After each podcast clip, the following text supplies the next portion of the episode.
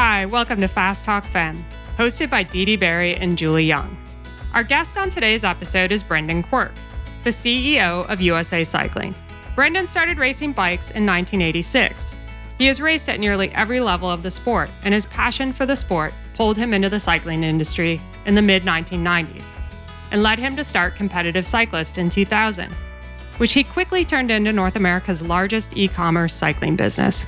He later served as executive vice president for Backcountry.com, then as president of North America for Rapha.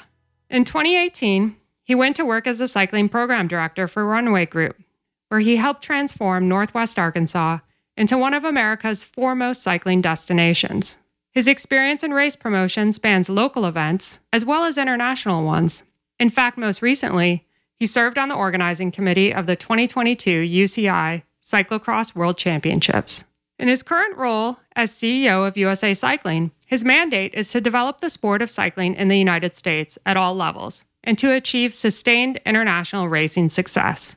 Our discussion with Brendan focuses on USA Cycling's initiatives to develop and elevate women's cycling, create more parity in the sport, and how USA Cycling is helping their athletes build towards the 2024 and 2028 Olympics. Welcome to Fast Talk Femme, Brendan. Are you a student athlete that's looking to up your game? Look no further. Hi, this is coach and physiologist Ryan Kohler at Rocky Mountain Devo, and I have over 20 years of experience working with junior athletes. I specialize in a physiology based approach to training with a focus on finding improvements that can make the biggest impact on your end goal. I'd love to work with you, so check out more at RockyMountainDevo.com. Brendan, welcome. Thank you. Excited to be here. It's good to see you again. Yeah, it's a real pleasure to have you on the podcast.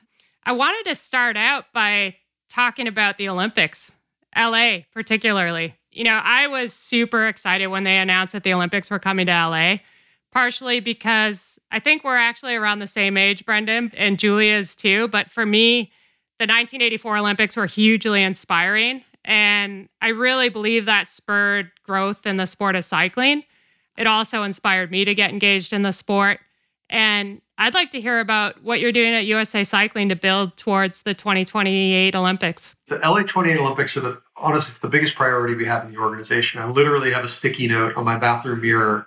It's 12 to 15 medals at the LA 28 Olympics. It's everything that we get up every day, everything we're doing as far as I'm concerned, it all targets LA. That's as far into the future as we can can look.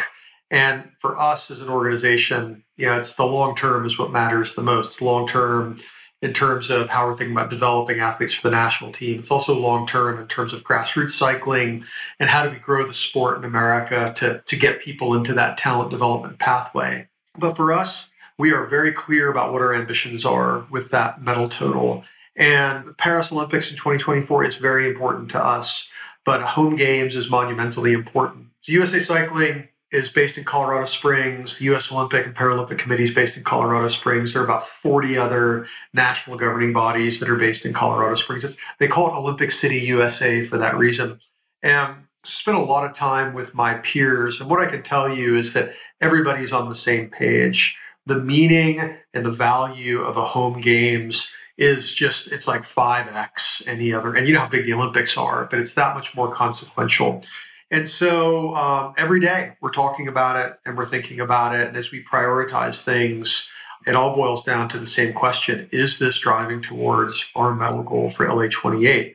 But it's amazing. And we'll talk about it later in the conversation, I'm sure. But we talk about our most important diversity initiatives and other things like that. So much stuff is orienting around LA. It's incredible the value that and the clarity you get by having that home games. Yeah, I agree. I mean, I felt like Connie Carpenter and Rebecca Twigg inspired an entire generation of women when they went 1 2 in the Olympic road race in 1984. And it would be hugely inspirational to have another performance like that in 2028. Well, look, I mean, you look at the, if the U.S. is going to win medals, it's going to be on the back of women. 2020 Tokyo Olympics were rough for us. We only got three medals. They were all women. 2016, it was five medals. Four of them were from women. Uh, 2012, I think about four medals. All of them were women. So since going all the way back to Beijing in 2008, men have only won one medal for the United States in the Olympics. Our success as a nation in bike racing historically has been and for the foreseeable future will be on the back of our ability to support and develop women and seeing their success. You know, even looking at last year, you know, world championships, we had 11 medals at world championships last year. Nine were from women. One was a relay. One was from a guy.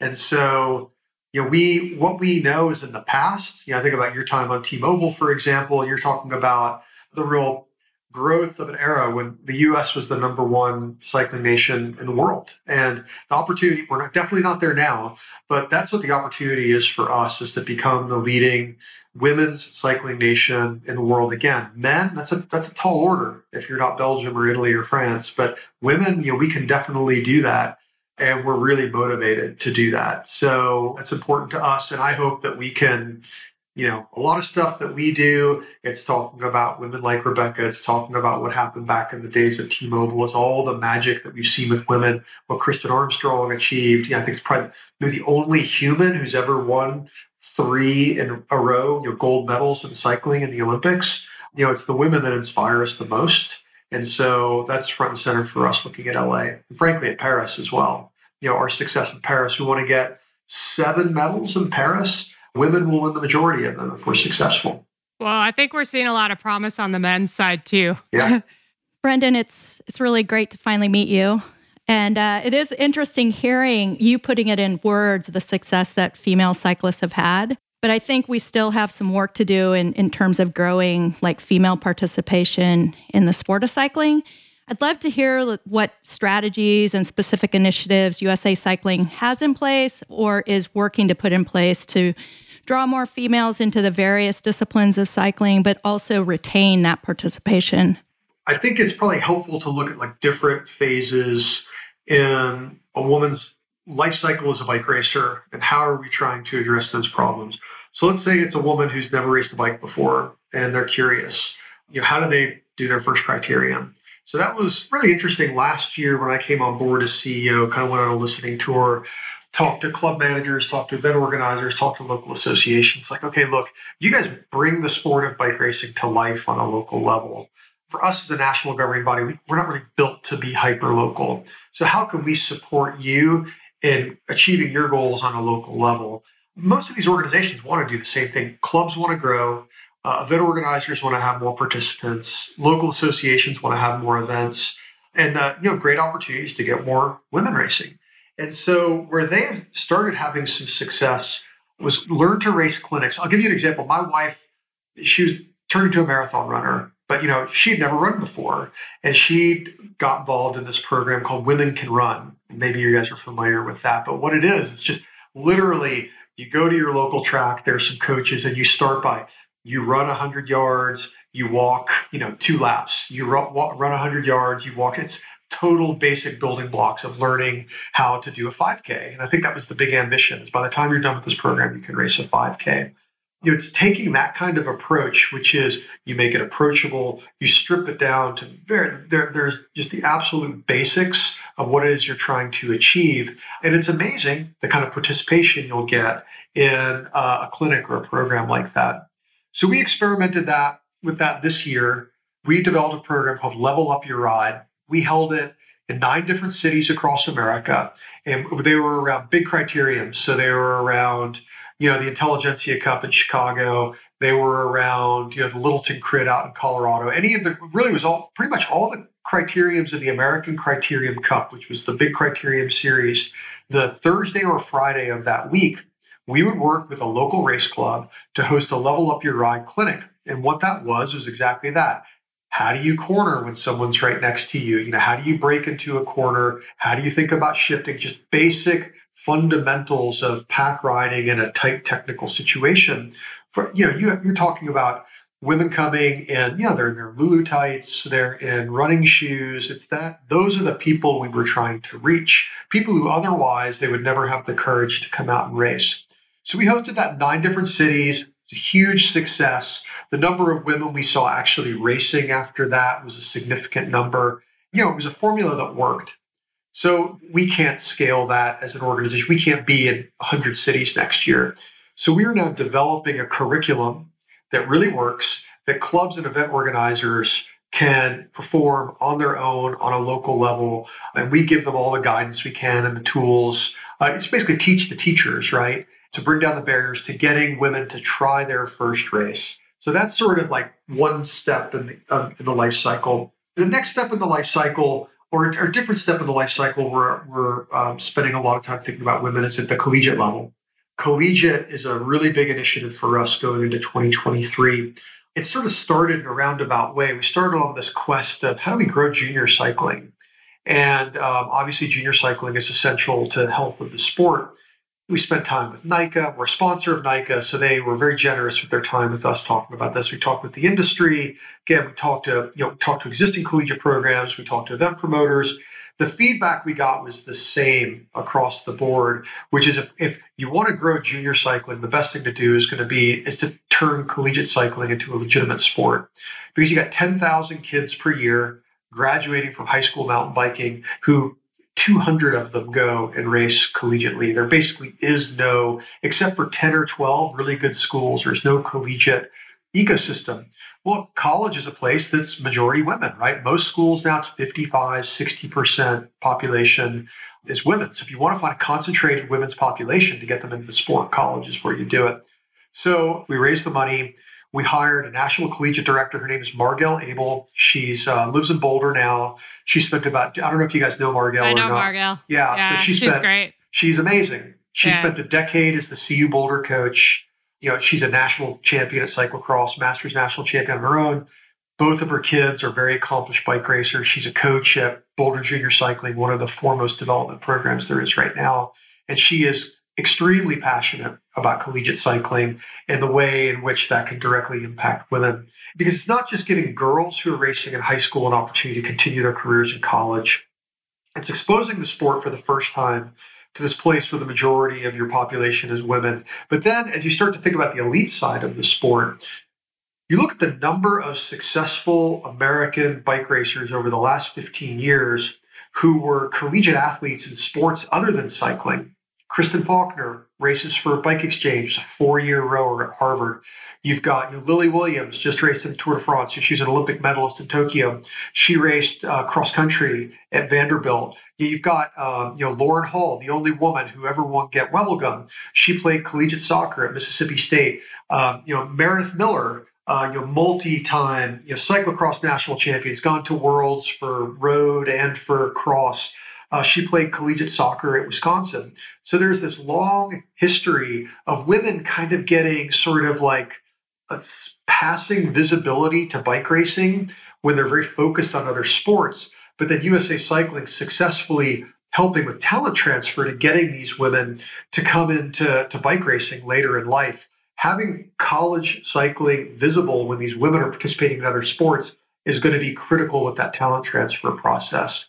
And then finally, in terms of women, more broadly speaking, COVID killed our our development programs for junior and U23 men and women started to go into decline after the, the Rio Olympics for reasons we can get into some other time. So they started going into decline after Rio. COVID hit, they completely stopped. So big investment for us is going out there and we've successfully raised the money to bring, in particular, road and mountain U23 and junior development programs back. So these athletes have more time at training camps in the US and have more availability, you have more access to getting to, to Europe to go race. And for us, everything is, you know, men and women, we think about it equally. You're never going to see a program where the guys are doing it and the girls aren't. I mean, it's just not how it it's not how it works at USA Cycling. So as we get the funding and as we get the opportunity, both the young men and the young women are going to have it. So we're thinking about it kind of at all levels. How do we create exposure? How do we create access? How do we create support for women to get into the sport, stay in the sport, you know, and frankly become Olympic champions in the sport is what we want ultimately. As you were speaking there, Brendan, I was thinking about like entry points. And in my experience, gravel and cyclocross have become really good entry points for female athletes. Because I think they're less intimidating, more about participation. I mean, cyclocross is just kind of fun and funny, and people are having a good time, and people don't feel kind of left behind. So I think those have been fantastic for female development in the sport. Here's some amazing women who are race, you know, excellent at the road. Katie Clouse, Maddie Munro. Maddie Munro got a you know a, medal in the relay at the mountain bike world championships this year, but she got 10th at Cross Worlds. You know, we have got some amazing young women. Cross is tough because it's hard for anybody to make a living in cross if you're not Belgian or Dutch. And so cross has a purpose. I think we're at a little bit of a, a crossroads right now. We're trying to figure out what the purpose is. We, we love cross. We want to invest in cross, but we're trying to figure out what the role is in cyclocross and you know, as far as Team USA goes and what our goals are. Because for us as an organization, we're really wired around the Olympics, to go back to your original point, Dede. Um, and everything we do ultimately, you know, it needs to result in Olympic medals. And cross clearly is great as a supplemental activity for road and mountain athletes. The extent to which we can invest in cross is something that we're vigorously debating right now and trying to figure out how to be smartest about it. And then at gravel, you're absolutely right. Lately, it's been a huge introductory point for people into the sport. And so, you know, how, how do we build pathways from gravel to road, from gravel to mountain is really important for us to do. It's interesting with cross because I mean I agree it's it's hard to justify the investment when it's not an Olympic sport, given that your organization is so revolved around that. But at the same time, it really helps young athletes, particularly, develop skills that can help them. And it's also a really good entry point from the standpoint that you could pretty much implement a cross course and a cross race at any high school or in any park around the world and like mountain biking, for example, isn't as accessible in that way. So it's more implementable from like the development standpoint.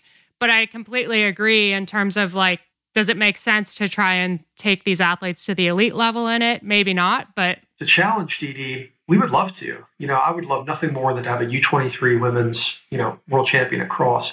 The fundamental challenge we face, I'll give you an example. A young man named AJ August races for Hot Tubes, one of the best junior men road racers and cross athletes of the world. I mean, definitely a top five kid. You know, he's won Nations Cups on the road. He won the Koppenberg Cross, a big Belgian cross race um, this fall, won solo by a minute against a really tough field. I mean, this kid is legit. But at the same time, two weeks before the Cross World Championships at Hoogerheide this year, he got invited to go do a training camp with Ineos for a week. Like, oh my God, I get to go you know, hang out the New York Yankees for a week. Of course, I'm going to do that. And that's the path for these kids. If they're really promising and they really flourish and cross, there's a real career, a real living, and real opportunities in road and mountain that right now don't exist in cross. Cross is amazing. The challenge is just the opportunity, the financial opportunity in particular, and the career development opportunity for those young men and women just isn't there. And that's a real tragedy because cross is so cool. Yeah. So speaking about pathways, it was interesting. We spoke with Julia Violich in one of our episodes about collegiate cycling, but more about NICA because she's heavily involved in NICA. And she spoke with us about how difficult it is for a lot of the young women that come through NICA and come through the Bear National Development Program, that mountain bike development program that she's started, to really see a pathway career wise. And a lot of them tend to drop out of cycling when they're 18, 19 years old and no longer a junior and go to university. And one of her comments was there's two issues she sees. Like, one, collegiate cycling's great, but, you know, so far there's not enough schools with viable programs, which it sounds like you're already finding solutions for. And the other piece is just, you know, how do we help young women see a career pathway in cycling? And that's getting better too, because we are seeing more professional teams. We're seeing a minimum wage implemented and and cycling on the road at least. But yeah, it'd be interesting to get your perspective on on that and kind of what you're doing in that regard. You know, I think pro sports is hard. I mean, it used to, you know, the beauty of road is road teams are big. And so there's, I think, a perception of more opportunity with with road teams. I think that with Bear, though, right, it's a mountain team. And you know, there are amazing examples of women who are doing, I mean, Haley Batten is incredible. And I guarantee you, she's making a, a nice living doing what she's doing. Kate Courtney, I mean, oh my God, she's, you know, you know, one of the top three American cyclists to ever live in terms of their influence on American racing culture. She proved that there can be a path. You've got younger women like Gwendolyn Gibson coming up on the mountain bike side. You know, she won a bronze medal in the short track at um, Mountain Bike Worlds this year. you know, I think she just really believed and she is making a nice career for herself. So I think there's a pathway. I mean, there are teams that are there. You know, your first year rider on the Trek Factory team running the World Cup circuit. I mean, that is not glamorous living. No, it's first year pro kind of stuff. I think the pathways are there. I just, I, I do think when I contemplate Bear and I think about mountain biking, the number of available spots are so small. I mean, Gwendolyn Gibson, she won a World Cup this year. She won a World Championship medal she lost her sponsor and she was almost without a team until the last minute. And it's because Trek is really smart. They realized, oh my God, this rider is so amazing. Of course, we need to make room for her. But that was a little bit of lightning in a bottle for Gwendolyn because she was so accomplished. It is really hard. It is really hard. And especially with this kind of post COVID bike industry bust, where a lot of the industry support has dried up, it is difficult. Now, one thing we are working on is what formerly existed, which doesn't exist now, is a means to say, look, you can be a domestic mountain bike pro. Right now, there's not a domestic series that's coherent, that has real prize money, so that you know maybe you've got a 20 hour a week job, but what you're really doing is training and trying to take your. You know, let's say you were a top three collegiate, you know, mountain bike racer. That means you're not good enough to be on the World Cup. Well, what do you do in between? what we want to do, and we are we tried to do it for this year, we just ran out of time. But our fo- we're, we're working on it in the background now. I expect it to come to life in 2024.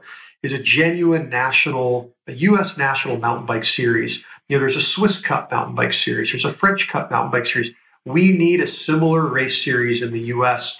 where it's let's say eight races with a cumulative prize purse that's meaningful, so that you can say, look, I'm going to give this a go for a couple of years I'm going to see how I perform in this US series. And you know what? If you're top five in that series or top three in that series, it means you're probably good enough to go over to Europe and give that a crack. But if you do it and you're top 10, you know what? You've probably capped out. But at least you had the opportunity to take that next step after kind of A class collegiate racing to see how good you can be. So getting that national series in place in 2024 is uh, a big priority for us we I really hoped we were going to get it done this year. We were willing to commit $100,000 to the prize list for a series prize list, 50 for men 50 for women. We had a bunch of existing races who were like, we're in, let's do it. Just the logistics, the complexities of it were such that we just couldn't pull it off this year. So I think that's something else that we're doing that will be beneficial. It's sort of this bridge between high level collegiate racing and World Cup racing will be, you know, again, this dream of being a domestic mountain bike pro. I think that's a really good step. I think back to the Norba series in the exactly 1990s, right. and that was huge Bingo. for development. That's, so, that's a, we call it the Norba series internally, and we're arguing whether we're going to call the next series the Norba series. People who were not around in the 90s don't understand why we would want to call it the Norba series. Yeah. So we're having a little debate over what the series is going to be called. I mean, Brendan, I do think it is interesting you know, chatting with you and chatting with Julia Violich. And for listeners that maybe didn't listen to that episode, Julia Violich is the founder and director of the Bear national team, which is arguably the most successful, long-standing development team in the country. But anyway, in her in our chat with Julia, she, you know, helped us understand like there is so much good happening and there is so much of that pyramid falling into place in terms of development where you have NICA, which is that big net you know, and then you have programs like Julia's program. And she, you know, she did obviously mention there's other programs out there. It's not just her program, but you know, then that that program helps keep the kids in the sport. Then the collegiate programs, and then all good feeders into USA Cycling. Yep, oh for sure. Julia is the godmother of American mountain biking. Uh, she has done more to grow the sport of mountain biking in the United States than I mean, pretty much anybody. She is amazing. She has given her heart, her soul, a lot of her money, and a lot of her energy. And the thing about Julia that's amazing is she's capable of writing big checks. She's also capable of cleaning water bottles, and she'll gladly do everything in between. You know, she is fantastic, and I really enjoy the time I get with her. And I've learned a lot from her and USA Cycling and Bear together. A couple of programs that really stand out in terms of being bridge supporting athletes from being, let's say, accomplished juniors or accomplished 23 riders, you know, as they're getting ready to make the leap to Europe. Bear is one of them. BJC, Boulder Junior Cycling, is one of them. There are a couple of universities. You know, CMU right now is a place that has just done incredible work supporting riders. With for us, without these programs, we would be in big, big trouble. in terms of trying to execute successful development. So the, the work that Julia has done has been invaluable. And you look at the you know American mountain bikers who are at the peak, who've been at the peak of success in the last 10 years, the number of those riders who at some point in their career were bear athletes, it's just incredible. So it's like the Bear Alumni Club is what it looks like. It's just amazing. Yep. And I think too, in terms of the pathways for females, I think when you do have like the Kate Courtneys and the Haley Battens, and it, it just shows the possibility. You know, it's just like being on a team and one rider, you know, succeeds and it, it brings everybody else up. And I think that's what they've done for the sport. They've shown the possibility for other female athletes. Yeah, I agree. I agree. Haley and Gwendolyn, I mean, the women we have coming up right now, uh, it's just at every level are incredible. You know, there's a young woman, well, I think I may have mentioned her already, Maddie Munro is another one of the U23s. Um, really at every level, what's going on in mountain biking in particular is really astonishing. I mean, I think we are sitting here today talking, we are at the peak in the history of American mountain biking in terms of top to bottom talent, you know, current elite level, medal capable talent the women who are one step down from that, these women who are coming up through college right now, I almost feel like it's like we're the Dutch. It's like we're finally developing bench strength at such a level that you can really become optimistic about what the future looks like for women in American mountain biking. You know, I, I think we as a nation, women in particular, but but you're very likely for the men as well. I mean, we, have the opportunity to be the new Switzerland. We can go and sweep an Olympic podium, not 2024 necessarily, but but as I look at 2028, the path we're on is that the bench depth is just incredible. And so it's easy to be excited about where we're headed with mountain biking. Do you think that is largely due to NICA and just having that big net? I, I think NICA is part of it. NICA creates opportunities for the really ambitious kids to have a little bit more racing. And I think it's helpful for mountain biking to be seen as a mainstream sport. It's just helpful for everybody. I think NICA, you know, NICA views itself as a, a kind of a, a, youth development organization first and foremost that uses bikes as a tool. They don't. I don't think they view themselves as a bike racing organization, and I think they take pride in that fact. And a lot of the work they're, they're doing is diversifying away from racing. It's like their grit program just to get young women, you know, on bikes in any way, shape, or form. Their trail, you know, stewardship, their teen trail core program, just getting kids, you know, they need to understand that advocacy and building trail and maintaining trail is key to what it means to be part of mountain biking culture. NICA is, they're almost kind of like obstinate about saying we're not a bike racing organization. And I think that's right. And I think what, that's one reason why they've been successful. But they've really legitimized the sport in a lot of ways that where I think young women can look at bikes and feel as good about that as they do volleyball or basketball or some of these other conventional sports. And I think that's important. And NICA gets a ton of credit for that. Hi, listeners. We're so excited that you're here to check out Fast Talk Femme a new podcast series that's all about the female endurance athlete. Here at Fast Talk Labs, we pride ourselves on being the pioneers of information and education in the endurance sports world for both athletes and coaches. If you like what you hear today, check out more at fasttalklabs.com. Brendan, I want to switch the conversation a little bit right now to Talent ID. Sure. So you launched an exciting new Talent ID program in LA, I saw. Yeah. And can you tell our listeners about it? Oh, yeah, it's amazing. It's called Search for Speed. So, a huge problem that the entire outdoor industry and the entire bike industry, which is a subset of the outdoor industry, a huge problem they're trying to solve for is how do we facilitate diversity? You go to a ski slope, you go to a bike race, you go to camping, basically one thing that's the same is the demographics. You tend to see upper middle class white folks, predominantly male, doing all these activities. That is a real problem for everybody involved. And so, full credit to the outdoor industry, the bike industry, bike companies, national governing bodies, everybody's trying to crack the code on how do we welcome these underrepresented communities into these activities that we love, that we think are so magical. And it is really, really hard because you can gift your activity to these groups. It doesn't mean that they want to take the gift. It doesn't mean that they want to participate. And um, you know, how do you create opportunity where they look at some of these activities as being theirs so that they feel attracted to actually pursuing it, get involved in it? And that is a really hard problem to crack. So um, our best effort to try to address this is developing what's called Search for Speed. So it is focused specifically on track and, and then within track, it's sprint track, right? Track has two disciplines. You've got sprint and you've got endurance. And so this is focused on sprint track. And our thesis is this our thesis is that you could probably build an entire, you know, you could probably build an entire Olympic team just around athletes from Southern California, right? The density of talented, young, athletic men and women in Southern California is greater than any countries as a whole in the world. It's the only place in America with an indoor wood 250 velodrome, which is the Olympic standard. And Carson is kind of in the middle of a lot of neighborhoods where you've got these really diverse communities. And then, you know, our track program basically died after 2016. Where we've always been good at women's endurance track, but men's programming died, and our sprint program pretty much more or less died as well. And so as we made the decision to bring the sprint program back online, back online, you have to build an athlete pool from scratch.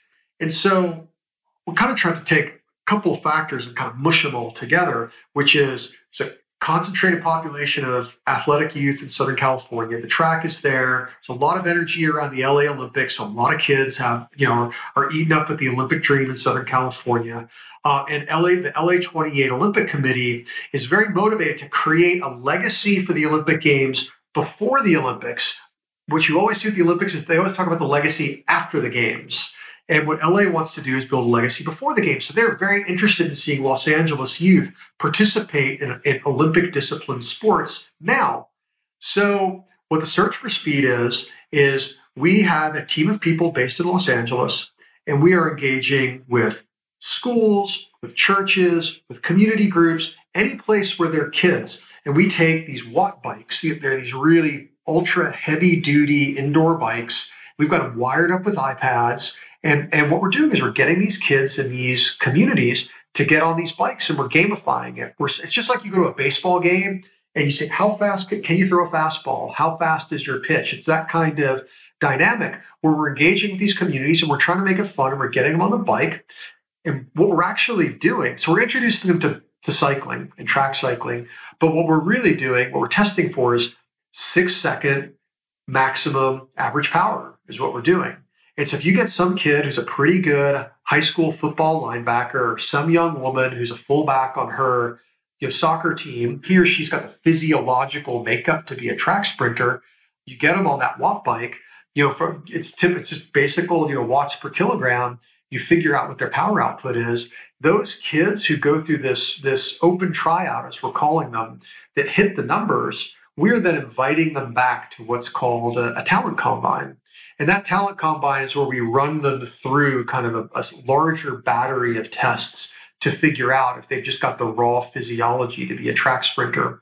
And then those kids who make it out of that next level of these tryouts, we are going to do talent integration into our national team. And basically, what we're going to say to them is look, we have an Olympic dream, you have an Olympic dream. We desperately need to do talent identification. Our, our depth of talent in our track sprint program is very, very thin. And we need to we need to build it up and we need to do it rapidly. And we're going to integrate these kids into our sprint track program. What we know is that if you're coming from an under, you know, underrepresented community in Los Angeles, you don't have means it is not going to work for us to say, come to the track, we'll give you a bike. You know, it's how do we engage with these kids in a way so that we don't just get involved in their lives when they're training and they're on the bike, but how do we get involved in their lives off the bike as well to make sure they're eating right, make sure they have transportation to get to the track, make sure they're actually going to school. You know, how do we deal with the kids in that part of their lives so that their off the bike lives don't create failure for what they're trying to achieve on the bike. So our, our track sprint director is a guy named Erin Hartwell. I'm sure you know him, Dee from, from your racing days. And uh, in fact, you guys might have even been teammates at some point. Irv, as he's known, has been to three Olympics. He's won two Olympic medals. He's run the track programs at Trinidad and Tobago, at Canada, and in China. And what's very interesting is what he did at Trinidad and Tobago was he built that track program from scratch. You know, TNT is a very poor country. They happen to have a velodrome and they happen to have big ambitions. And the stories he tells of what these kids had to do just to get to the track It's a two hour bus ride, then a 45 minute taxi ride. Then they had to walk two miles to, to get to the track. It's like impossible to develop world class athletes. So, what Irv learned how to do was develop these kids as athletes on the bike, but also how does he help them manage their own lives off the bike? How does he get the family buy in so these kids can actually try to become world class athletes? And they were very successful. And if you look at a track world championships, or especially if you look at like a Kopachi, you know, in America, a Pan Am championships, TNT is a track powerhouse. And it is because what the, the strategy was is you have to care for these athletes both on the bike and off the bike. So that approach is the approach we're taking to search for speed when we identify these kids who we're going to try to do talent integration into the program is that we want to work with them to get buy-in from their community at home alongside the work we're going to be doing with them on the track as well. So we are really focused on this. We're trying to get 700 kids through the open tryouts between now and June. That's when the combines will happen. You know, our hope is to get about six to eight kids through the combine and then get those kids as sort of the next generation of youth getting integrated into our national team program. And our, our BHAG, our big, hairy, audacious goal is one of these kids will win a medal at LA28. That community based approach is so key, I think, because one, they'll all strive towards excellence if they're in a community that supports them along the way. Parental buy in will be really key. It's good that you're thinking about all that from the outset. And of course, hopefully, you're going to have some medalists out of it. But ultimately, I think the way you're structuring the program is that a lot of these kids are going to develop transferable skills that will make them successful beyond what they do at the elite level of cycling, which I, I think is is really key. And it sounds like you have a really great system in place. The hard thing for us, it, it's just there's one massive challenge, a couple massive challenges we face in the organization. One of the massive challenges is that being a national governing body and really making an impact on a local level is difficult. I mean, that's the great challenge for us. How do we really come to life in Los Angeles? And that's been the biggest hurdle for us. And it's also been the thing we've been the most focused on. But whether it's search for speed or whether it's supporting, you know, local races, uh, you know, wherever they might be, I mean, that is always the great challenge. How do we really understand what the needs are of people who are bringing bike racing to life on the ground in local, you know, in a local environment? that's the, the great challenge for us to keep our ears to the ground and to listen and to react to what we learn on an ongoing basis. Brendan, was the impetus for this program the LA Games? Um, no, the impetus for this program was the fact that our board, right? I answered to the board. The board said, look, diversity is really important to us. Cycling is really, really white. You know, we don't want to be the next skiing. We don't want to be the next water polo. We want to have a truly diverse community. That's that's it's it's yes, it's mostly about winning medals, but it's also about social impact for us. We the board said we think we think this organization can do both. And so when you look in America, where is diversity programming and cycling the most successful, at least how it relates to athletic performance? I'll give you two examples. It's the Lexus Velodrome in Detroit, what Dale Hughes is doing there. You have got a velodrome that is literally in the middle of public housing in downtown Detroit that has become a magnet for young black men and women and young Hispanic men and women in Detroit to learn how to race bikes. And it's the Star Track program at the Kissena Velodrome in New York City, you know, led by Pete Taylor. Same thing. They've got a waiting list for kids to get into that program. So I went to the Lexus Velodrome for the first time. It was last March. And uh, first of all, it's the most diverse community I've ever seen in a bike race in my whole life. So I was just blown away by that. The second thing is that it's one thing to say, man, look at all of these again, young black men and women, young Hispanic men and women racing bike on a velodrome with 50 degree bankings. It's a 166 velodrome. It's the scariest velodrome I've ever seen in my life. And these kids there are just owning that track. That's amazing in and of itself. But that's not what's most amazing. What's most amazing is the fact that Dale's programs and Star Track in New York are producing junior national champions on the track now. So you have got again, young black men and women, you know, 13, 14 Omnium, 15, 16 Omnium, 15, 16 points race, girls, boys. These are black boys and girls winning these. These are Hispanic boys and girls doing it. This is where diversity is coming to life. Maisie Wimbush, yes, she did win junior, you know, junior road race, uh, 15, 16 girls, I think it was two or three years ago, and that was amazing. But where you're seeing it in numbers is on the track. And so for me, that's what the inspiration was. It's like, oh my God, these tracks have got it figured out. Uh, how do we take inspiration from that and have it also address a terrible need we have, which is we've got to accelerate talent ID for our track program because we're bringing it back to life. But the inspiration, I will tell you, it's Detroit and New York. It's learning from the people who are doing it because it's amazing. If you ever have the chance to go to one of these bigger races at the Lexus Velodrome in Detroit, it's one of the most inspiring things you will ever see in bike racing. So, Brendan, our son Ashlyn, who's 15, got to race the Rapha International and at the Lexus Velodrome in Detroit in January, and he was so impressed. And the racing was just super fun. I mean, they build a really good show, they make it really engaging. And the best part about it, I think, is that all of the youth programming is subsidized.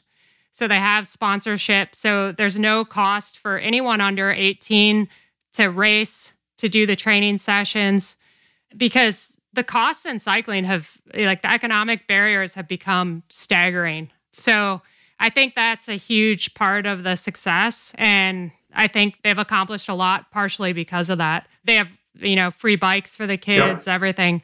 Yeah, there there have been some groups and some individuals who have really stepped up to help with that. I mean, one that I will mention, you know, the brand that is I think most associated with track cycling globally is Look. Look's team in the US has really stepped up. They have given all the bikes that we need for grassroots programming at the Carson Velodrome in Los Angeles. They gave them to us gratis free uh, because they want to help bring down those barriers. They're also working in Detroit and New York to create you know really low cost availability to bikes as well. So I mean there there are some good examples out there of good corporate citizenship and look is just one that has I think exceeded everybody's expectations. And so they I mean, they just deserve a shout out for that. We couldn't do what we're doing with Search for Speed if it wasn't for Look. And if you mentioned the Rapha International, the Rapha Foundation gave us a very significant grant to make Search for Speed happen. So those are two amazing corporate citizens that are putting their money where their mouth is in terms of trying to bring down those barriers and trying to accelerate diversity. Brendan, will the Search for Speed program stay located in the LA area? So we are already talking about how can we branch it out to three new markets, Detroit, New York, and we're actually going to do a test event in Miami, the NCL criterium that's happening on April 8th. That's going to be the first time we're actually going away from Los Angeles. Here's the challenge, Julie. The talent ID is one thing. Talent integration, as it's known, is the next thing. So I'll give you an example. I used to live in Park City, Utah, and it seems like the entire Olympic team for ski jumping comes from Park City. Well, why? Well, because there's great programming and some great ski jumping hills there. Now I live in Arkansas now. My kids can have all the ambition and might have all the natural capability in the world to become ski jumpers, but there's no ski jump hill here and there's no snow. And so they're, they're, they're not going to be ski jumpers. It same holds true with access to track time and access to let's call it the appropriate level of coaching. The whole point here is we're trying to bring this program to where people are, not where we want them to be. And let's say we find the most talented, you know, 14 year old who lives in inner city Miami. Well, you know, if you don't have the velodrome access, you don't have the coaching access, they can't move to LA.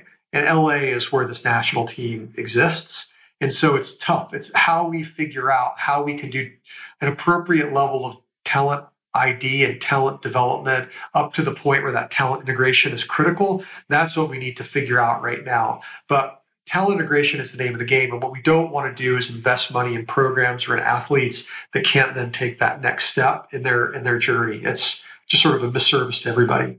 Right. I was curious if you would have staff like on the ground in LA to be supporting that those kids in that program. Yes, we do in LA. We don't in the other markets. So what we're working with, for example, I mean, we're having conversations, like for example, with Dale Hughes in in Detroit. How can we make this pro- this program come to life in Detroit? It's just shared resources, is what it boils down to, and you know, every situation is different, and so um, each of those conversations will be different. We made a very deliberate decision when we launched this, well, when we kind of came up with this program, we were going to focus on one market at the outset to see if we can come to life in that market, if we can get access to kids, and if we can get kids to actually come out to these programs. Can we be successful? If we can be successful in LA, then we've earned the right to go to other markets. The idea of trying to make this happen in four markets at the outset would be crazy. It's been hard enough just to do it in LA. Smart. Will you be identifying equal numbers of girls and boys? That's the goal.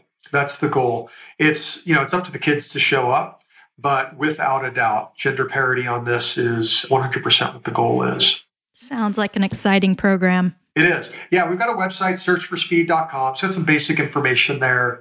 If anybody who's listening lives in Southern California and you know is is involved with youth groups, any of any kind, any sport, you know, we'd love to hear from you because for us, it's just about us getting in front of these groups of kids. Talent ID, it's just it's it's crazy because you don't know when you're going to find that you know needle in a haystack, right? Who's got the physiology and has got the aptitude, the desire. You, we just have to get in front of them and get them to engage with us. Well, and I love the simplicity of the program. A watt bike, and then I think I heard you on another podcast. I think you had mentioned you take a plyo box. That'll be in the combine. Yeah, that'll be in the second step. We wanted to make it super approachable and super easy on the first step. We wanted to really create zero friction for the kids. I mean, I wish I could show you some of these photographs of these kids or some of these videos. Some of them are hilarious. Just this big group of teenagers, you know, rooting each other on. It's like stuff you never see in bike racing. It gives you hope, you know, when you see that. That's awesome. That's awesome. Creating opportunities. Yeah. Brendan, can you tell us about the roles that women play within USA Cycling, such as coaching, physiologists, biomechanists, sports psychologists, and nutritionists? Our sports performance side of, of the USA Cycling business, right? We kind of have two basic businesses grassroots and sports performance. Sports performance is right, it's talent ID, talent development, it's world championships and Olympics. Jim Miller, who you know very well, Dee Jim Miller is the chief of sports performance. He's the big boss of that whole business. Now, the way we are structured is that each major discipline has its own discipline director. So, what that means for us is road has a discipline director, mountain and cyclocross has one discipline director, track has a discipline director, BMX, both race and freestyle together, has its own discipline director. And so that's kind of in the organizational chart. If you envision it that way, Jim on top, four discipline directors, then beneath the discipline directors, you've got coaches and you know, DSs, directors sportifs, directors sportifs beneath um, that group of people. So I am cognizant of the fact that Jim is a guy. We've got four discipline directors; they're all guys. And then when you look at our staff of DSs and coaches, it's a lot of guys there. There are some exceptional exceptions. I'll give you an example. Catherine Curry on the road side. You know, she was one of our DSs at the World Championships this year. And one of the most memorable things I saw was the junior girls team. Just the, her connection with the juniors girls team was so strong. You know, for those girls, many of them, it was their first World Championships. Really, the the relationship between that group of young women and Catherine was so important. And I, and our junior women, they didn't get a result, but I think that they performed well. And one of the reasons they performed well was that the mentorship and just the sense of connection they had to Catherine. So just for me, it was really obvious, you know, the, the benefit. It's, intellectually, it's obvious what the benefits are of having women around, but then seeing Catherine in action made that come to life. We had a vacancy in our road discipline director position this fall. We had to hire a new, it's a really, really important role. And especially with the major investments we're making in U23 and junior road development. You know, the discipline director is basically like a general manager of the entire discipline. So they manage all the calendars, they manage the riders, they pick what races to go to, they manage the budget, they help fundraise. It's a critical, critical role. And so Jim and I had an extensive conversation. I'm like, man, we both said it would be amazing to hire a woman in this role so what that meant for us is okay in our as we recruit as we build a pool of candidates we need to turn ourselves inside out to try to get as many women as we can.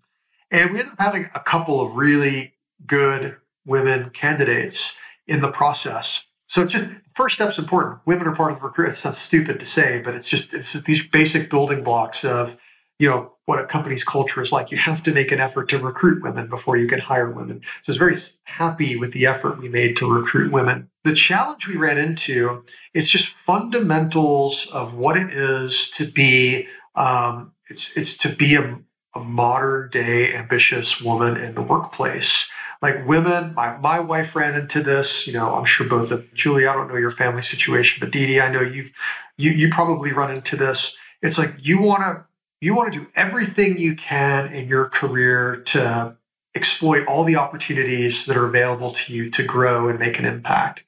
But at the same time, you've got kids at home and you've got a family to take care of. And it's like, how do you manage both? Well, it's hard enough to manage both if you just want to be a lawyer and all you have to do is commute to the office in the same town every day. But if you want to be a road discipline director in a national governing body, which is responsible for rapidly growing development calendars that are primarily located in Europe, and you know this job means you're going to have to spend 90 days a year on the road, and you've got a two year old at home, guess what? You're probably going to opt out of taking the job. You're going to think about it really hard and have lots of sleepless nights but you know most likely you're going to say i can't do it and that's the situation we ran into the best women that we had in our candidate pool were somewhat recently retired racers who were extremely capable as managers extremely capable in terms of the um, you know administrative part of the job new bike racing inside and out could just as easily handle the men and be really beneficial to the women but it's just the way the job was constructed just couldn't do it and so what we ended up doing, we're very happy with who we hired, Tanner Putt, who's amazing. And I think connects with the women on our team very well. But it just, this is the problem you run up against in international sport. And, and you know, you guys know this as well as I do. You live on the road. And if your family situation makes it so you can't live on the road, it's just the job's going to be impossible and um, you're going to be torn up as a human being trying to live up to all of these masters. So we recognize the need to get women on the team, on the sports performance team, but we're not there. First time in the history of the organization, the board is majority women. The way that the USOPC requires board composition to work at a national governing body 33% of representation on the board has to be what's called a 10 year athlete.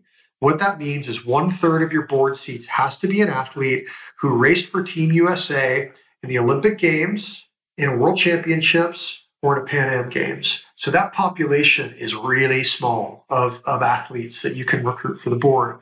So our board is made of 11 seats. That means four of the, the board seats need to be 10 year athletes. All four of those seats are women. 100% of our athlete representation is women. So you've got seven women on the board out of 11. You've got all the athlete reps are women. And then our chairman, Kerry Higgins, who just got elected in December, uh, is the first woman board chair in the history of USAC. She's also the first 10 year athlete board chair in the history of USAC. And in the currently in the NGB community, there's 60 national governing bodies in the American Olympic movement. Uh, she's one of only two athletes as board chair in the American Olympic movement. Then, on top of that, we've got a very important organization called the AAC, or the Athletes Advisory uh, Council. They are basically the group that directly interfaces with our population of elite athletes and the organization and the board. They also interface with the USOPC. This athlete advisory board or athlete advisory council is made up of six athletes. It's one for each discipline you know, road, mountain, cross, track, BMX. I forget which one I didn't mention, which are six of them. Five of the six AAC reps are women. And you're talking Lily Williams is the track rep. Kate Courtney is the mountain bike rep. Clara Honsinger is the cyclocross rep. These women didn't get like thrown on them. They volunteered to run in an election to have these seats to advocate for athletes, and five out of six are women. So when you talk about the critical places where power resides in the organization, there has been a, a women's revolution at USAC where it's majority women. On top of that, our chief marketing officer, who is responsible for the lion's share of the budget, the lion's share of the organization, especially how we make grassroots racing come to life. Her name is Erica Lehman.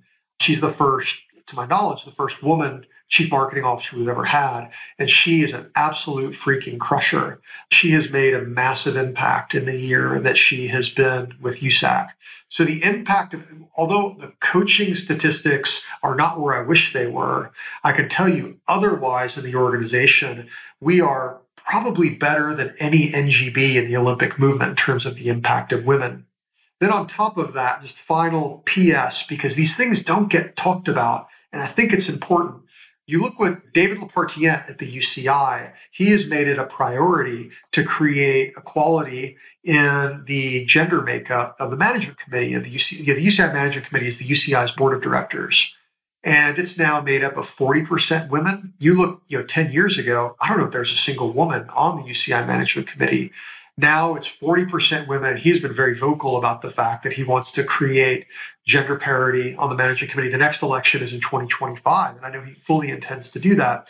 Then, on top of that, when you look at the UCI, the heavy lifting of the UCI, it's two people. You have David Lappartient's the face of the organization, the political face. You know, it's his agenda that's being put forth, and he's done a lot of good stuff in his role.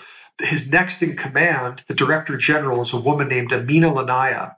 She's a Moroccan French descent. She's from France. Her background is Moroccan. She's a lawyer from Dijon, and she is the most powerful, the most influential woman in the sport of cycling on planet Earth.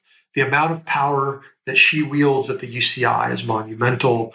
Uh, the reliance that President Lappartient and the overall organization has on Amina is monumental. And um, a lot of the good that is going on in women's cycling um, globally is because of the conviction that that President Lappartient and Amina have about women's cycling, and because of the direct impact that Amina has at the absolute top table of power in the sport. So these things are not known, but it's kind of things you observe when you're in my seat is you see these changes that are happening in real time, and it's amazing. And I and I think there's I know you know given you know your interest in the in kind of the future health and prospects of women in the global sport i think there's a lot of reasons when you look at how power resides there's a lot of reason to be optimistic about the direction of things Dede and I were chatting about this before we hopped on. And, you know, in our careers, we had male coaches. I didn't have a single female coach. But I've just noticed, like in uh, the NICA programs or the NICA teams I've been involved with, that when there are more female role models, and I, I, can't say this is a direct cause and effect, but when there are more female role models, more coaches, it seems like those programs have more females and retain more females. But I also understand the reality of the situation in terms of recruiting people for those jobs. You look at coaching. I mean, what's what's interesting is this: when we think about a lot of our DSs and coaches are contractors, and we use them kind of in and out based on what the events are that's going on. You know, road mountain, BMX to some extent, those are disciplines where there is enough of a healthy professional racing ecosystem that the coaches are really in the trade teams, right? And so we don't have like a, a lot of like road coaches because if you're Claire Honsinger, your road coach is on EF, right? You know, if you're Kate Courtney, your coach is on Scott, right? You, have got your own coach. For us, um, you know, what that means is that we have a lot of reliance on those organizations within the trade team environment or just within the ecosystem of those sports. And I know we've talked about Julia a couple of times, but it's hard to understate the impact that Julia Violich and then um, you know Nikki Cranmer with with Virginia's Blue Ridge 2024, the influence they have over American cycling and elite talent development is monumental. And especially Nikki, when you look at road and track, I mean, Jen Valente, you know, one of the five greatest cyclists in the history of American cycling, just one of the greatest track riders we've ever had. But she's technically her, she's on a road team, which is, you know, 20, Virginia's Blue Ridge 2024, which is Nikki's road team. And so, you know, their, the reach that they have goes beyond the disciplines that they're focused in and um, the influence they have on you know, the pipeline of athletes and the support that they get and the way that we engage with them is monumentally, you know, it's, it's hard to understate. We get a lot of positive influence from people who are not necessarily on our payroll, I guess is what I'm trying to say. Brendan, I wanted to just come back. We spoke a little bit about the economic barriers, um, more related to talent ID and like getting kids into the sport. But I wanted to just talk about that further, more related to the development of athletes, particularly youth development. I mean, cycling's become an incredibly expensive sport. And I think that it holds youth back from participating in multiple disciplines, which I think can be hugely beneficial as you're coming up in the sport. One to figure out your strengths and weaknesses, but also to develop bike handling skills, like we talked about with cyclocross. And you know the, the travel costs are so high registration fees. I was hoping maybe you could touch on some of the initiatives that usa cycling has in place to reduce the financial burden particularly for development athletes. Well i mentioned what we're doing with search for speed in terms of the access to equipment and coaching et cetera there. That's really the totality of what we're doing for track really with road and mountain there is not much that we're doing i mean one of the things that is a little bit painful to me. It's, I, I get it, but I also don't get it. And this is just sort of an editorial comment. Something going on at NICA that I, if I could rub a genie and, and make a you know, magical thing happen for NICA, it would be somehow to create equality for the bikes that the kids race at NICA races. I think when you've got a kid who has nothing who shows up on a Huffy next to wealthy parents who thinks their daughter is the next Kate Courtney. And so they're showing up on an S Works with ENVE wheels at an age where sort of that, you know, the way your self image is formed and self consciousness kind of does dark things with you. There, it's just kind of jacked up to have a Huffy next to a, a, an S Works. I don't like it. And I think it's actually an opportunity for the industry to create a single class of hardtail mountain bikes that would be appropriate for NICA races. And, you know, everybody would throw up on that idea for a hundred different reasons, but there's just having raised three teenagers and having seen the negative impacts of that kind of self-consciousness in so many ways, I, I know there's a kernel of something right to creating a single class of mountain bikes. So that's just editorial content, a comment that I wish the world could do something about. But the, I would say that we have not done a lot to bring down the barriers. I think the best answer I have is this is that in the last year, we have brought a lot of new life and new energy to our relationship with USA BMX. So USA BMX is actually a private for-profit organization that runs most of the BMX racing in the US. When you look at kids who are aged, you know, 5 to 12, that's the that is bike racing. That is like 100% what bike racing is. And I would be the first person to tell if you had if somebody came to me and said, I have a six year old, I want them to get race to start racing bikes, what should I do? I'd say find your local BMX track. That's where all the magic is happening. It's a great family environment. Uh, it's the bikes are relatively inexpensive. You're running a lot of motos in one weekend. I mean, it's not the cheapest thing, but USA BMX is doing a lot of stuff to bring down the barriers of cost to kids who can't afford it. So I think that the best answer I've got is that the relationship we have with USA BMX is in a place now that we have an answer for young, for families without means that want to get into bike racing. It's like, look, we, we're not going to be able to help you get a subsidized mountain bike, but what we can do is we can steer you towards USA BMX where the costs of entry are the lowest. And it's just, it is the gateway sport for young kids to get into bike racing as a whole. And I think there's an abundance of evidence of that the energy that we have in our relationship with USA BMX is about the best answer I've got. But yeah, we are a small nonprofit that's trying to grow the sport, recognize the cost challenges. We're just not in a position to really do much about it. Our junior licenses are the least expensive licenses out there. If you're racing NICA, your USA cycling license is free, but that license cost relative to bike cost and travel cost is pretty much you know, de minimis. So I don't know how much of a difference that really makes. Brendan, I was going to make the same observation about NICA. If, when you show up to a race and one kid's on an S Works and the other on a Target Special, and it's more than just the the image; it's an unfair playing field, you know. And I think the kid that's on the 21 pound S Works versus the 35 pound Huffy, you know, that the experience is going to be entirely different. You don't want that kid to be demoralized. You want that kid to come back. So I agree 100% with that. And I, I love the idea of BMX. It does seem like such a good entry point it's simple, it's contained. You know, I'm sure it's it's more accessible to a lot more people. Yeah. Yeah, no, it is. And I want to be clear about NICA. I don't I, I don't want that to be taken as a dig at NICA. I don't think NICA has created this problem. I think its parents have created this problem. Uh, you know, I lived in Park City for four years and I see how well-to-do parents, you know, invest in ski equipment and bike equipment, and it's just if you're a Cat One and you know you're on the edge of you know qualifying for a world's team and marginal gains really matter, yeah, I, I get it. But you know, for a 15 year old, it's like you know, who's just racing NICA and it's just parental decision making is a little bit bewildering sometimes. So I just want to be, I just in case somebody from NICA is listening, NICA has done so much to create access yeah. for kids who otherwise wouldn't have had access. It's a parent problem, certainly not a NICA problem. No, we love NICA. Yeah. There's a couple other things I noted in the last year with our kids being more involved in road cycling, particularly in the last year, that USA Cycling is doing very well. One is subsidization of the entry fees, like for instance in Intelligentsia and in America's Dairyland.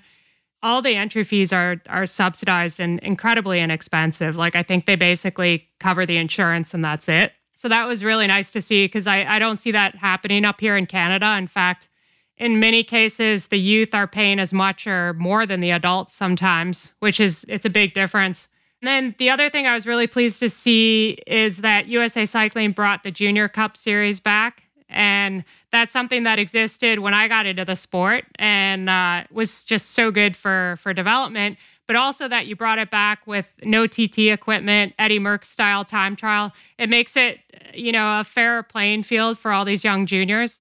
So I want to be clear on a couple of things. The decision for subsidized or low cost entry fees, Intelligentsia Cup, Dairyland, and other places, those are the actual event promoters themselves who are making that decision. I'd love to take credit for it, but it's the actual event promoters themselves that are electing to do discounted entry fees for juniors, which I think is the right thing to do. And I, I am like you, I applaud it. So I, I don't want to steal their thunder because it's, you know, they are entrepreneurs that are trying to make a living on these race series or trying to make them, you know, economically sustainable. And it's a risk to subsidize junior entry fees. And I applaud their courage for doing it. So I want them to get the credit for that. I will also tell you the Junior Cup Series, it was the event promoters of the races in the series that created the Junior Cup. It was not us. So again, I, am glad you've recognized the Junior Cup exists, and we are 100% supportive of it. But it, I, I think what what what I want to be clear is it's amazing that in local markets, multiple event promoters are coming together in a way to uplift the sport as a whole. We love that. We embrace it. We support it. Again, I just don't want to steal their thunder. I'm really excited about the Junior Cup, though. And um, we need more of that for sure. You know, I want to mention one because I, I, I can't believe we haven't mentioned it, but one other really instrumental program for young women that we're really proud of is called Cynisca, Cynisca Cycling. And this is uh, really, it's honestly, it's inspired by T-Mobile, where it's a combination of the national team and a, a trade team coming together. And uh, it's based in the south of France. And it's 12 women all U23s who are going to be based full time in Europe to really get that immersive experience in racing in Europe. And it's the bridge into the world tour. So it's of the 12 women, there's one young Canadian woman, there are eight Americans, three French women on there. And these eight American women, and some of them are amazing. Like Zoe Ta Perez is our U23 road champion. Catherine Sarkisov was on our, I think, on our junior road worlds team this year these are really promising women that if they if, if Cynisca didn't exist, they would be racing a domestic program. They would not be getting immersion into Europe. Maybe they get to Europe for like one six week block, but you know it's not the kind of environment where they would be able to make those physiological adaptations to really become appropriate to step into the world tour. This was you know a really great collaboration between us and some private sponsors here in the US and we are really excited about the direction of this team. They've already won their first race in Spain this year. But more importantly, getting these U23 American women training days and race days in Europe, which if you say, what is the ultimate currency to say, what is the direction of your development of young women in terms of their trajectory to being World Tour pros, to being Olympic medalists? It's simple. It's race days in Europe. That is what matters. You cannot race a domestic program and become a world class athlete period, full stop. These young men and women need to get to Europe. They need to recognize Europe is where they need to be if they want to be bike racers, and we need to give them supportive environments for doing that. And that's what Cynisca is all about. It's an incredibly nurturing, supportive environment, but at the same time, it allows them to, to race at the absolute highest level as U23 women in Europe. And uh, it was a big, big breakthrough for us, and we're excited about it. So, is that led by USA Cycling it's led by Cynisca. It's a um, sponsor based out of Bloomington, Indiana. It's a guy named Chris Gutowski is the kind of the manager of the team. They will do some races as Cynisca, some races as the national team. U23 and junior, and you guys know this, but your listeners probably don't. There are a lot of like five day stage races in Europe that are critically important if you're U23 or juniors. That is an American, basically an American team you're not going to get an invite to, but they will invite the US national team. And so to be able to either race as Cynisca or the national team makes it so these women are going to be able to race in all the races they need to race in. I think Dee and I both recognize having raced a majority of our careers in Europe that it takes your your level to a new height and you really have to immerse yourself in it. I think we would go at like stints of like say 4 weeks, you know, maybe 3 times a year and you'd really feel like you'd get in the rhythm of that racing. It's so entirely different, but it definitely I think takes your game to a new level. For sure. Yeah, no doubt about it. That's the best gift that we can give to these developing athletes is it's it's, it's this time in Europe, and so it's, it's really really important. Hey listeners, this is Trevor Connor, co-host of Fast Talk and CEO of Fast Talk Laboratories. For years, we've been sharing our training, coaching, knowledge, and experience through the Fast Talk podcast. We've been able to connect you with some amazing experts in the endurance sports space like Dr. Stephen Seiler, Joe Friel, Dr. Stacy Sims, and Dr. Iñigo San Millán. Help us keep bringing you world class experts by supporting us through Patreon. Just log on to patreon.com and search for Fast Talk Podcast. Thanks for your support, and of course, thank you for listening. Brendan, I think we should wrap up, but always at the end of our show, we like to ask for a few takeaways. So, Brendan, you've been in the sport for most of your life and in a variety of roles that have had a significant impact on the sport. If you were to give a few pieces of advice to an up and coming female cyclist, what would they be? Mm, that's a good question. I think the first thing is have really, really clear goals. Really understand what you're trying to achieve, not just as a bike racer, but actually out of life. And the reason why I say that is because I think women have two unique pressures I certainly don't envy. I think one, for some reason, there is there is a pressure on young women to do it all and to have it all, to basically make no concessions. Yes, you can go to Harvard. Yes, you can go to the Olympics. Yes, you can be a world class athlete. And yes, you can go to medical school all at the same time. You know, there's this notion that you can have it all, be it all, do it all, that I don't think is fair and I don't think is realistic and I think is detrimental to the achievement of any of those goals.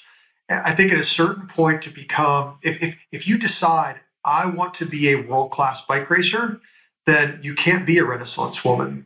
If you want to win a stage in the Women's Tour de France, if you want to be an Olympic medalist, no, you cannot go to college while you're training. I don't think you can. That's my opinion. And that's okay because there's plenty of time to go to college. Uh, but it's you you have to understand what your priorities are as a human being and you have to fully lock in and focus on that. And I think that then dovetails with the second concern I have that I have seen come to life, which is there is a really nefarious pressure that social media gives young women athletes to seem like they are perfect. Their training is perfect, their racing is perfect, their private lives are perfect, their family is perfect. And the fiction of the picture that you have to paint on social media is something that's impossible to fulfill. So if you go to your A race and you crash or you finish 16th instead of first, I, I think the the sense of failure and the sense of demoralization you feel is far worse than it might have been otherwise. And so I think it's it's understand what your goals are, how you're going to get there. That's piece of advice number one. I think piece of advice number two is be, and, and I'm only saying this because I've seen this come to life. I've current a, a lot of women in the world of sport right now. Just be careful with the picture you paint on social media of who you are and what you're trying to achieve, because I wouldn't want you to become your own worst enemy as you're trying to to be ambitious. I hope that doesn't, doesn't sound patronizing or like an old man. No, I completely agree, Brendan. Interestingly, our next episode is with a sports psychologist, Julie Emmerman, and we're going to discuss body image specifically related to social media pressures. So many women are struggling to find a balance with that as they develop. It's important to think about what image you want to present Brendan, we really appreciate you taking the time to do this today. It was a great conversation, and we appreciate you sharing all the initiatives that you're working on at USA Cycling. And it sounds like you're doing a lot to advance women's cycling, which we appreciate. So thank you. We're trying. Good. We'll check in again next year and see how it's going. That was another episode of Fast Talk Femme. Subscribe to Fast Talk Femme wherever you prefer to find your favorite podcasts. Be sure to leave us a rating and a review. The thoughts and opinions expressed on Fast Talk Femme are those of the individual. As always, we love your feedback and any thoughts you have on topics or guests that may be of interest for you. Get in touch via social. You can find Fast Talk Labs on Twitter and Instagram at Fast Talk Labs, where you'll also find all of our episodes. You can also check them out on the web at fasttalklabs.com. For Brendan Quirk and Julie Young, I'm Dede Barry. Thank you for listening.